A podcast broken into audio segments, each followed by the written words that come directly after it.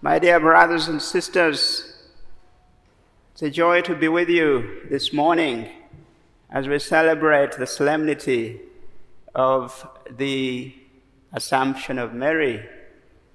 My name is Father Dennis, and I come from next door, Mundelein Seminary. So, because I teach, I am going to start with a simple quiz. There's one person excluded from participation. She's sitting over there, Dr. Barrett.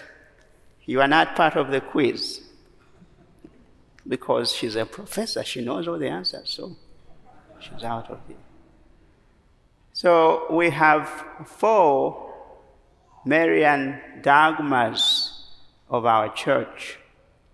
The first one is the Immaculate Conception. Excellent. The second one is Yeah, yes, the assumption, correct. Yes, I heard it. Assumption, great. Two. And then the third one is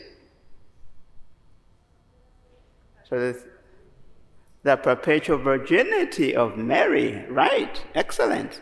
We have one more.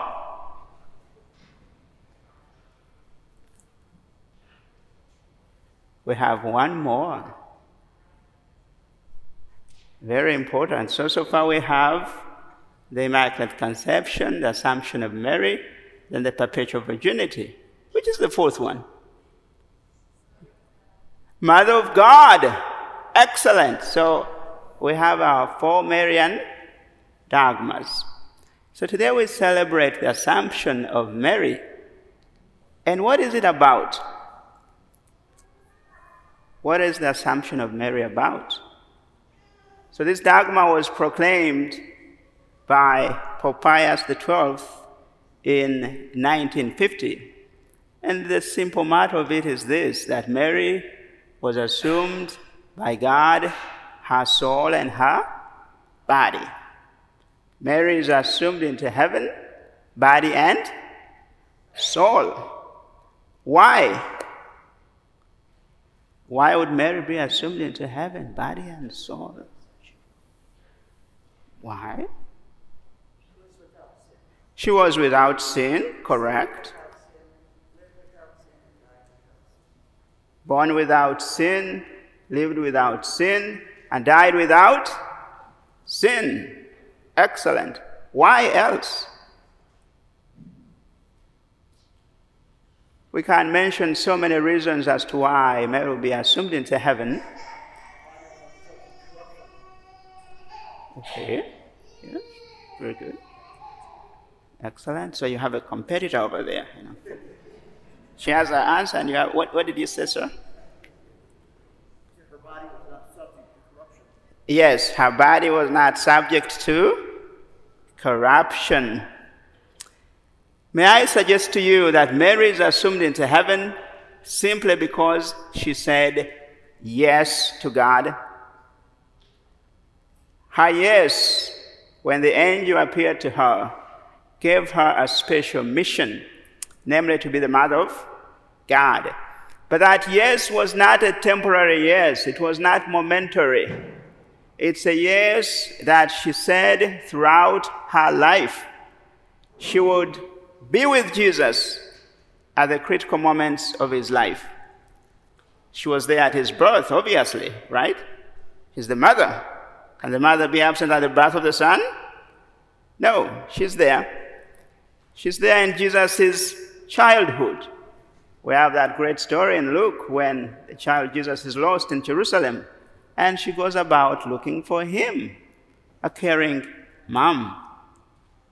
And then we know that at the beginning of Jesus' ministry, Mary's there, right? The wedding feast at Cana. She's going to be there with him we know also that she'll be there at the moment of his death. And she's going to be there at the moment of the outpouring of the Holy Spirit upon the church. Those are the moments of Mary's involvement in Jesus' life that we meet in the Gospels, but we know for sure that she was there throughout his life because these moments are only mentioned in the Gospels because they are critical to the life of Jesus. You can take the example of the Creed. The Creed mentions the birth of Jesus and his death, right? That's it.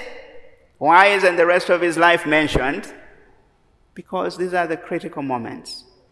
So, in the life of Mary and Jesus, what the Gospels give us are the critical moments. But they also imply that Mary was there with Jesus throughout his life. And because Mary was with Jesus throughout his life, she is assumed into heaven to continue to be with Jesus for all eternity.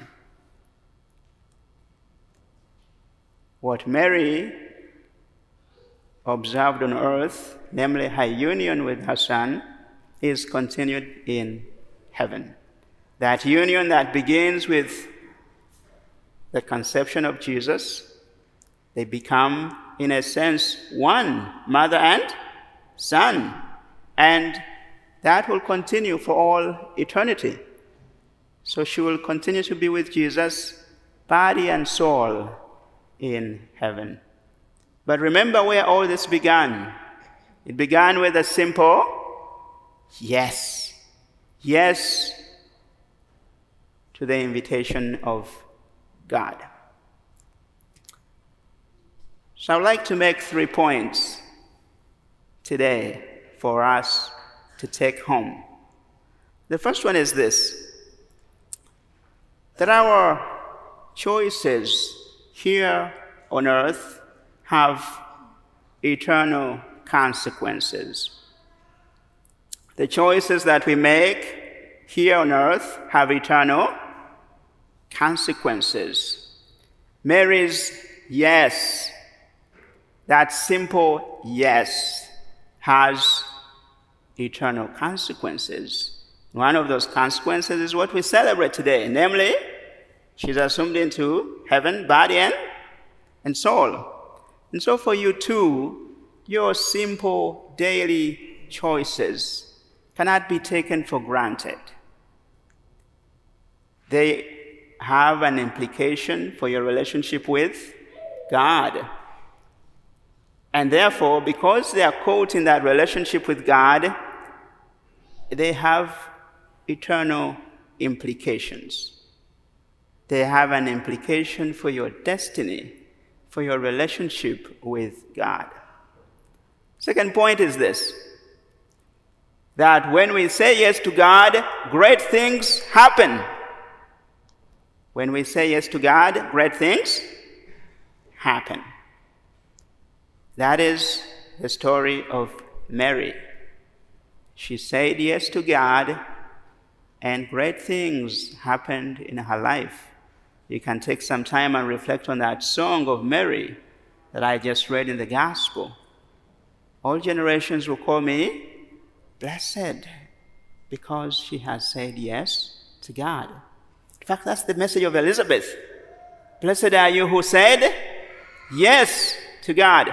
And so you too are going to be blessed by God if you say yes to his proposals for your life. And then finally, this day gives us great hope. Mary goes to heaven. She's one of us. And so she sets a pattern for us that if we remain faithful to Christ, we too shall be in heaven with her. Let us therefore take her example and embrace it. Let us embrace Mary as a model and exemplar for us, a model of humility, a model of openness, a model of fruitfulness, a model of commitment, a model of patience. Name whatever virtue you want to name. Courage, and you'll find all in Mary. May we find hope in her simplicity. She was not so special. When you looked at her, she was just a simple, humble, lowly handmaid of God. And we too can strive for the same. We know that when God takes our humility, when God takes our nothingness, He does great things with it. And we be filled with hope this day and ask for the prayers of the Blessed Virgin Mary to help us along our journey. Hail Mary, full of grace, the Lord is with you. Blessed are you among women, and blessed is the fruit of thy womb, Jesus. Holy Mary, Mother of God, pray for us sinners, now and at the hour of our death. Amen.